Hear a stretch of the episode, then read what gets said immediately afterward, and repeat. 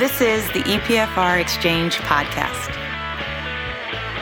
All opinions expressed by Cam Todd and our podcast guests are solely of their own opinion and do not reflect the opinion of EPFR or Informa, its parent company. This podcast is for informational purposes only and should not be relied upon for investment decisions. Hello, everyone, and welcome to the EPFR Exchange Podcast. My name is Kirsten Longbottom, and each week, EPFR's resident economist Cameron Brandt joins me to discuss what our teams were monitoring in the data EPFR tracks and what we expect for the upcoming week. Cam, good morning. Last week we took a bit of a break as we both traveled to various places.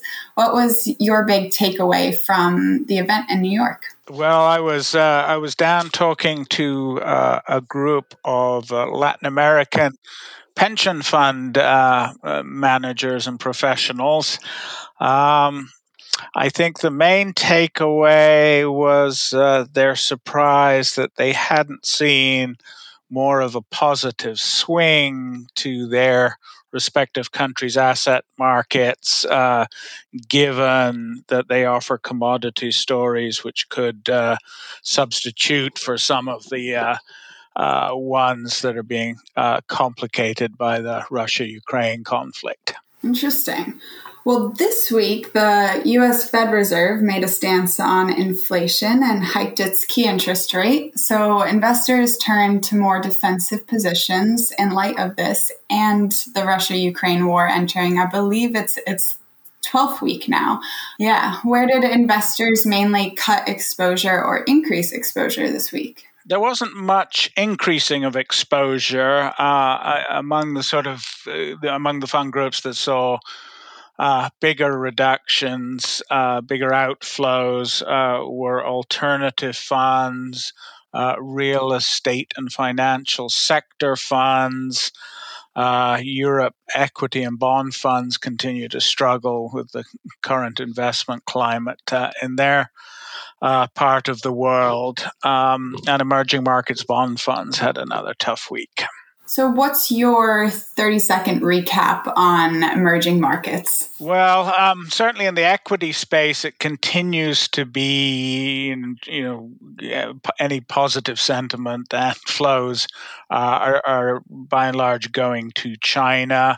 Um, it was a very subdued week. There was obviously uh, an underlying concern that the Fed would uh, hike its key rate by 75 basis points. So uh, there was definitely a sense of people waiting till they got a clearer picture of just how aggressive the Fed would be. Um, and you know, o- overall, it was fairly hard to make a strong case for any individual market. Um, you know what the uh, the the uh, the people I was speaking to uh, have been uh, wondering about is also, I think, uh, somewhat. Uh, curious that Latin America funds are not seeing more interest, given that they do uh, provide uh, an alternative to the uh, the commodity stories that are, are obviously somewhat truncated uh, with the, the, the, Russia's invasion of the Ukraine. Um, and fund managers have been, you know, more bullish on Latin America. Allocations have gone up uh, in the uh, diversified global emerging markets funds, especially for Brazil. Uh, but investors and fund managers seem to be on a slightly different page here. So, you briefly mentioned the talk over a 75 basis point hike, and some investors felt relief when the Fed decided on the 50 basis point hike. What's the likelihood of a higher basis point rate hike in the upcoming months? It's always a possibility, and you know we will see what April's inflation numbers look like. Um, but I mean, you know, there's certainly plenty of evidence that the Fed is starting to hike just as other factors were uh, reducing momentum in both the global and the U.S. economy, not least of those being sort of the shocks radiating out from events uh, in Europe. I mean, I'd also say too that you, know I think the Fed will be cautious. Um, for the decade leading into the COVID pandemic, they were deploying their major policy tools to try and bring inflation uh, up to around 2% while bringing unemployment down to basically um, come to the lowest possible rate.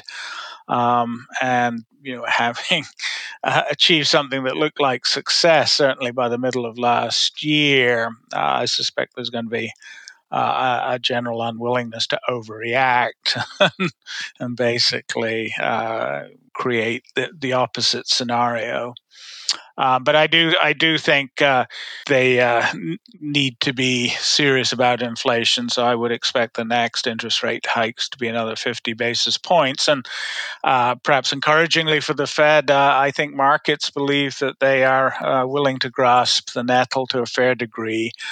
we saw the biggest redemptions from inflation-protected bond funds in over two years this past week. Yes, I was going to mention that funds typically associated as being a hedge against inflation, that being gold and inflation protected bond funds, saw outflows this week. So, is that a sign of less worry in the market overall?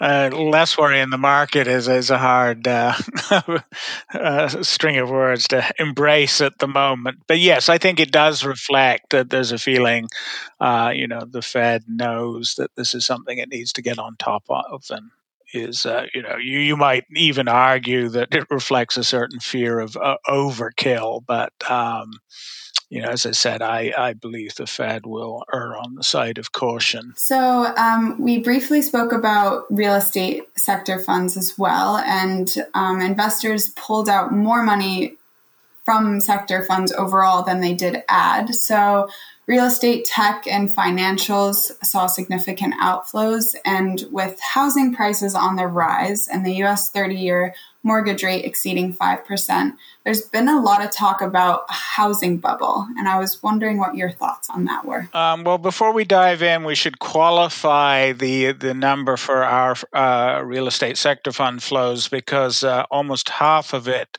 uh, was attributable to a single UK uh, oriented fund.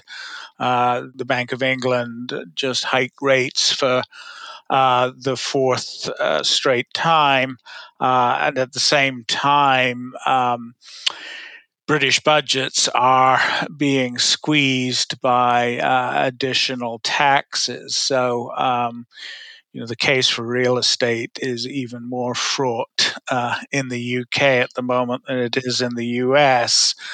Um, you know, s- certainly there are markets here that you could uh, argue are bubbles, but uh, even at five percent, uh, historically that isn't the, a nose-bleeding mortgage rate. Um, and um, you know, if it takes a little bit of froth out of the market, I think it'll just kind of uh, get people comfortable uh, with, with uh, nudging it higher. Real estate is also, to some degree, an inflation hedge, so uh, a little bit in the longer term will depend uh, again on how people see inflation. Uh, but you know, generally, house prices, especially in the U.S., have tended to, at the very least, sort of keep pace with inflation. You know, short and sharp this week. Uh, you know, other other than taking defensive positions, it was not a week where the fund flows hummed with conviction, more hummed with fear. so, uh, which uh, I don't think will come as a surprise to any of our listeners. Yeah. Great. Well, thank you, Cam, and we'll chat next week. Uh, we'll talk again next week. Yes. Sounds good. Bye. Thanks for listening to the EPFR Exchange podcast. For more information or to suggest a topic for a future podcast, please visit epfr.com slash podcast.